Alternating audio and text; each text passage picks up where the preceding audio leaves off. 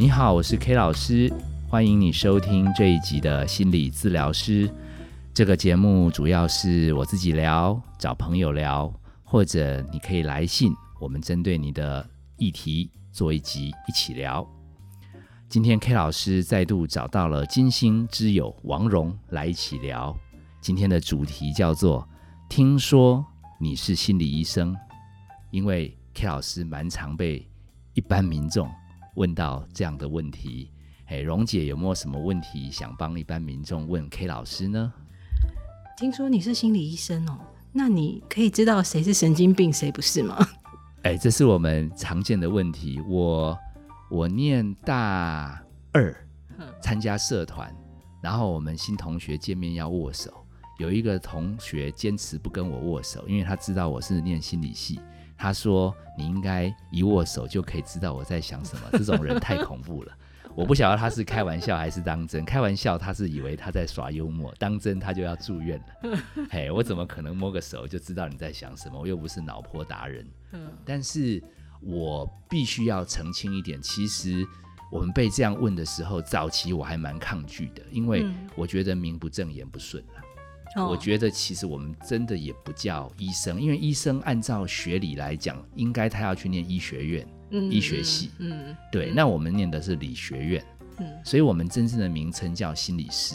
嗯，但是但是太常被问了，最后也无所谓。你爱叫我阿贝，叫我老师，叫我博士，叫我教授，叫我达人，我一概接受。反正重点你也不是在意我是谁。嗯。重点是你可能有话想要跟我聊天吧？那只是开场白。对，对啊，像是我在看你的新书，我们要直接直奔重点吗？他就发现说：“哎，你的世界好有趣哦，就是随时都有各式各样的人。”才看几分钟就可以这么有趣，好厉害！其实里面有一个。有一个我看到觉得还蛮感动，就是你跟你妈妈啊，你跟你妈妈说你小时候都没有常常抱我，然后你妈妈、你爸爸听了就心里觉得很过意不去，隔了一天才告诉你说，我我小时候也没有人抱我。我爸我爸没有过意不去，我爸非从中来。哦，真的哦。他他觉得你讨拍什么？他说他当年都没有被人家讨拍到。嗯，对，很就是从你的角度去看事情会。看的是一般的人情，但是你又会看到说，呃，其中有一些是可以套用心理学的理论来处理的，所以后来你们就抱抱，然后就哎，觉得哎很温馨。哪有你？你还没看？因为我是被抱以后，我全身都发 发抖，因为因为二十几岁跟跟两岁需要不一样。是二十几岁就发生的事哦。二十几岁发生的事。哦哇，你真的很走的很先进哎！那时候好像还没有很流行抱抱什么这回事嘛。后来那你也知道，我们这个行业就是走温暖路线嘛。其实我们我们做这行在台湾的发展也没有很久，嗯，应该是我老师的老师才去国外学了美国的心理学。他也姓柯，他叫柯永和，他九十几岁喽，他到现在都还常常到研究室继续书写。其实我们听友有兴趣，可以去找习惯柯永和，你 Google 这个关键字会找到他很多书。他的书厉害的地方在于，他比 K 老师讲这些风花雪月实用多了。我没记错的话，我有一个同学哦，只是被柯爷爷做了一个心理横件，然后，然后他们在小房间，我们只能看柯爷爷跟他这样有说有笑。我们那个同学出来说：“他说天呐，我跟你们认识几年，比不上跟柯爷爷聊三十分钟。他好了解我，他从你的一些呃问卷的回答跟你聊聊天，他就可以拆解你这个人是一个怎样的人，有怎么样的习性。甚至他认为，其实一个人啊，如果你想要让你的心理状态有不一样的突破，其实从生活习惯去慢慢调节。”它会活化你身心的变化，所以，所以对我来讲，这是很遥远的一个传奇。个人的魅力很好，他算我们师祖。对，当然他在这个在这个学理学理因素的时候，其实也也是对吴老师影响很大。所以，其实我们耳濡目染，也是有接触过柯爷爷。可我们当然比较迷恋的是吴英章老师，因为他年龄跟我们近一点，嗯，然后很帅气，然后谈话更丰富。更有哲思，可能可能更接我们这个年代的地气吧。那我觉得，包含你说我们今天可以有这个心理师的身份，嗯，其实就是从柯爷爷、吴老师他们去推动这个法案。不然在台湾，其实说穿了，只有精神科医师可以当心理医师。那现在有咨商师，我们叫临床心理师，我们这些行业都一起为大家的心理健康在努力。其实是因为他们后来在法法案上通过了，嗯，所以严格来说，大概是九十二年以后，嗯，我们才让民众有机会接触到聊天。好，然后这样子的方式来改善自己的生活。哎，这样听起来就是不光是有问题的时候可以来找你们，其实没事来找你们也会对自己更认识嘛。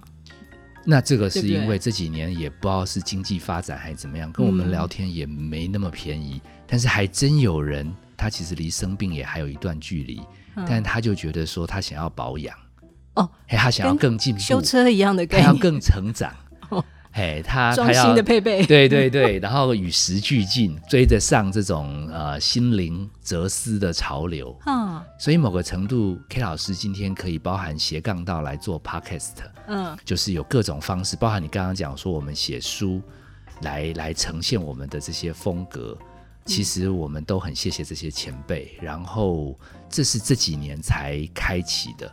那我的生活形态跟柯爷爷跟吴老师也不太一样。其实我已经没有全部的时间都在医院，嗯，还有我们到会到机关行号，各行各业，其实去帮助呃有身心状况的人，包含呃有一些讲座推广，其实让更多的民众在还没有到生病之前就有意识到要怎么样照顾自己。其实我们心理治疗师这个节目也是这样子的。初心嘛，嗯，对，其实还蛮谢谢金星文创的，因为我们其实还有在做舞台剧嘛，然后现在就在想说，舞台剧它能够提供的其实是一个短暂的心灵的疗愈效果，但是之前跟之后，因为每一个剧里面其实都会在讨论一些社会现象，那我就在想说，如果有机会的话，是不是可以把心理学也弄成戏？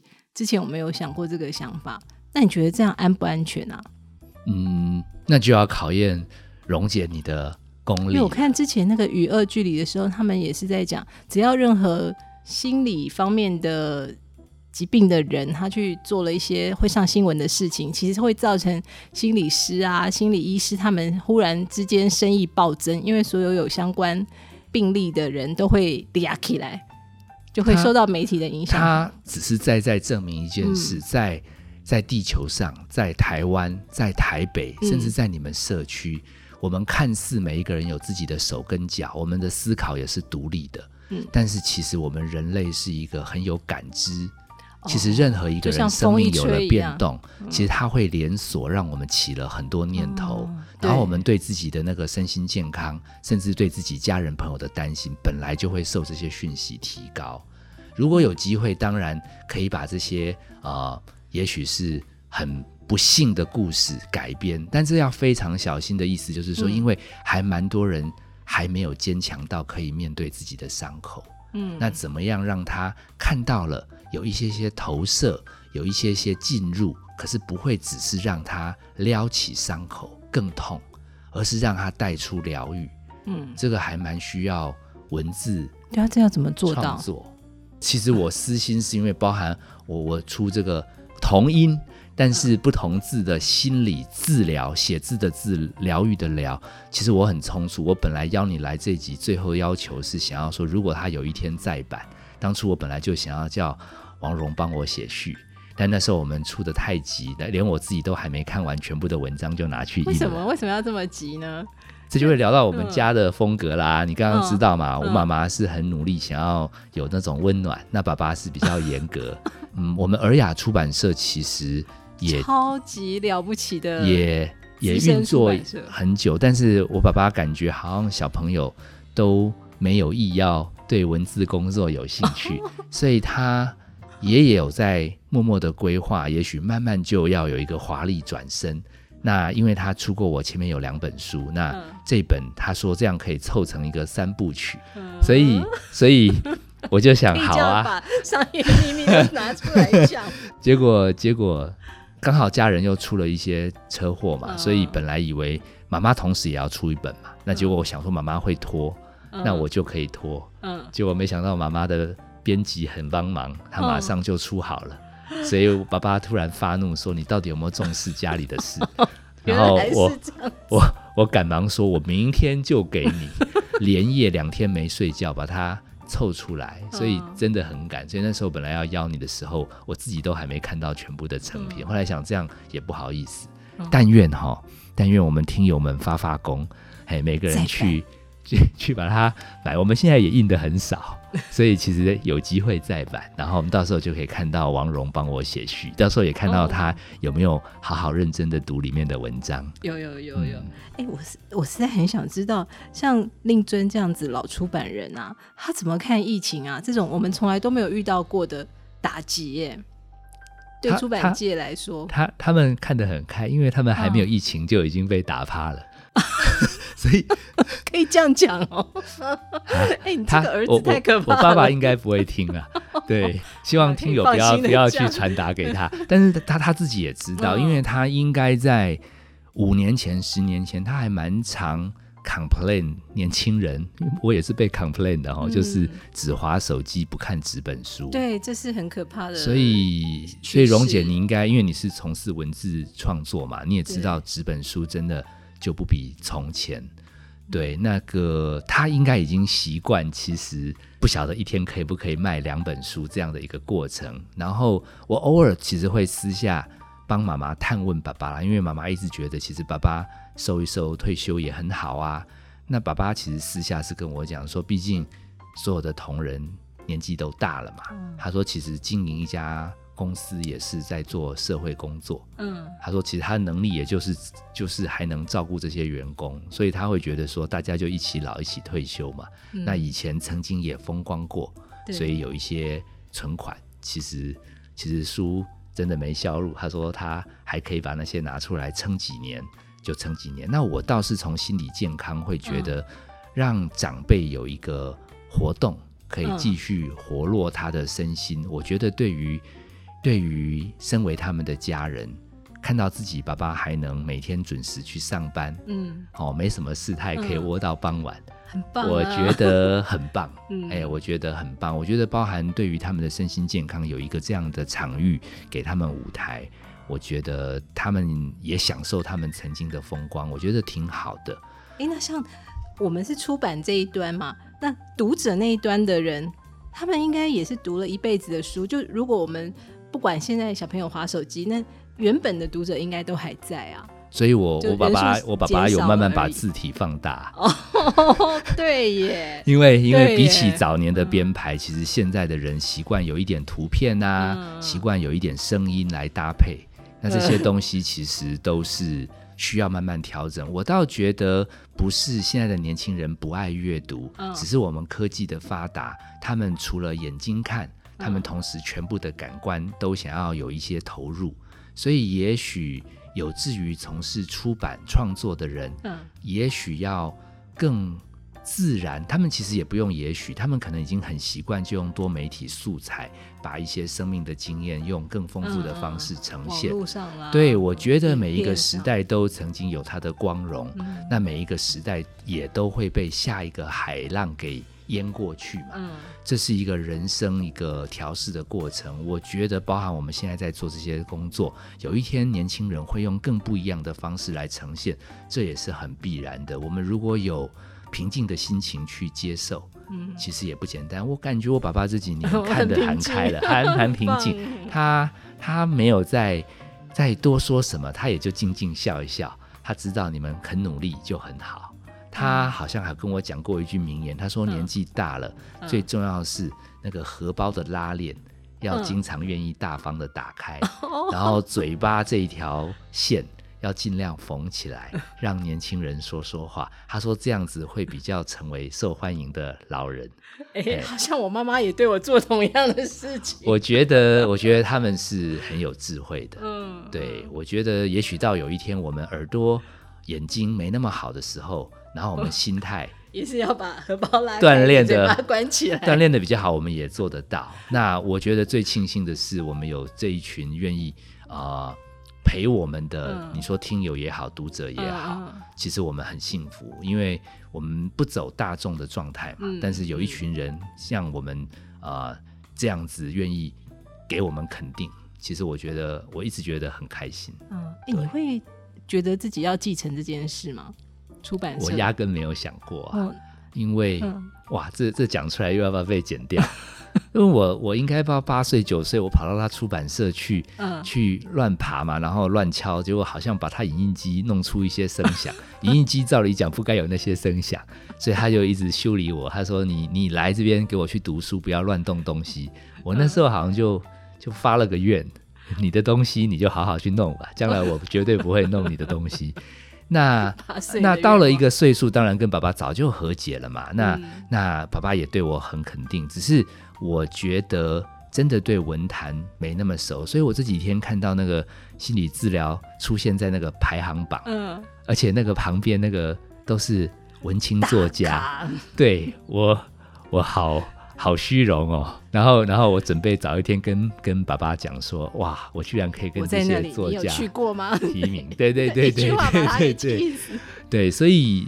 所以就很开心了。那我觉得，除了你问我说，我做这个心理治疗行业，把心理治疗跟文学、声音这些做结合，我也蛮想帮大家问说，那你是怎么从当年呃，可能应该只是喜欢写写文字吧，然后到现在变成是以文字，甚至要有灵感做人家的文胆。其实我会，我是一开始是做记者。然后我会做记者，其实也是一个意外，因为并没有在规划里面。总之就进了报社，然后就觉得哎，好像做记者也不错，就开始去问老板说可不可以转调当记者。后来就顺利的转了，然后开始就觉得这一行还蛮好玩，因为可以看到很多很有趣的事情。可是其实做了几年之后，又开始觉得不好玩了。我觉得。我的人生好像就是建立在好玩或不好玩，就是我的选择就只有这两个，好玩我就做，不好玩我就不想做。所以就其实换换换换到一个我觉得很好玩的工作，就是帮那些艺人写书。然后，因为艺人本身就是很有趣的人，然后他们讲的话呀，他们的世界，然后他们描述事情的方法，我都觉得超有趣、很好玩，而且这个事情还可以赚钱。我就开始写了很多的艺人书，然后后来又开始帮政界的人写，然后写也写了一大堆。然后后来就觉得说，嗯，这样子的生活其实也还不错，就可以兼顾我的兴趣，然后也有一些还算稳定的收入，所以就开始做这一行。哦，是这样子的。好玩真的很重要，对我觉得那是动力吧。可是我后来我最近看到一个五十家，就是天下文化他们出的一个系列的社群，然后他在讲说，如果你是五十岁，然后会觉得说，每年如果有一个梦想，然后他就出了一个五十个，等于是一个记事本，就未来五十年每年你要做什么新的尝试，玩什么新的东西。他们的 slogan 是让我们一起好玩下去，类似这样子。就哎，完全打中到我的心，就是好玩。其实不是我想那么肤浅，好玩其实是一个还蛮蛮能够激励人继续往前走的一个字眼。就好不好玩，乍看是一个肤浅的事，但是能够勾起你的好玩的心，那这个事情想必是还有可以挖掘、值得好奇的地方。你现在你现在在聊的时候，我就想起前几集。我找我同学 Victor 孙思聪，嗯，他在微软上班，他似乎也讲类似的东西。其实你的心态保持一个开放跟成长，嗯，真的是愿意每一年有一点点不同的尝试。虽然生命很辛苦，有很多狗屁叨叨的事，每天还是得做，但是有这样的一个开放心态，好像会让我们在面对这样不容易的人生，比较能走得下去。其实很高兴，不容易的人生，很高兴邀。王蓉来跟大家聊，那我们拉回今天的主题嘛。今天本来是要讲说，呃，你好不好奇我们当心理医生？对对，所以好奇，超好奇的。其实这一集就是想要让你知道，其实不管你是写东西也好，你是对心理学有兴趣也好，其实你不一定能预设变成怎样的人。嗯，那我们只是把我们两个人的生活样貌提供给听友听。希望你今天听了这一集之后，可以慢慢知道哦，原来一个人被别人知道的名字不一定那么重要，但是他因为有这样的名字，可以带出好玩的生活，对自己保持一个开放的心胸。我觉得，我觉得听友们不妨也试试看。好，我们生活还是有很多你必须承受的压力。可是，在一个小空间、小时间，你可以问自己：那我今年或者我在五年当中，有没有一个小小的理想跟梦想，我们可以去踏实？我也希望有一天，你也可以像王蓉跟 K 老师一样，就是在生活中有一点点的主流的工作，但是还有一大堆你可以斜杠有兴趣的活动。这样子，我们的生命其实就会更丰富。不管你觉得我是心理师、是心理医生都好，但是我们就是喜欢跟生命有连结的人。哎，我们今天谢谢王蓉来跟我们一起聊，谢谢。同时要谢谢老师在。刚开始那几集的时候，曾经教我怎么样陪我儿子去骑脚踏车，他愿意骑了。谢谢老师。没有，你要谢谢你自己。谢谢谢谢。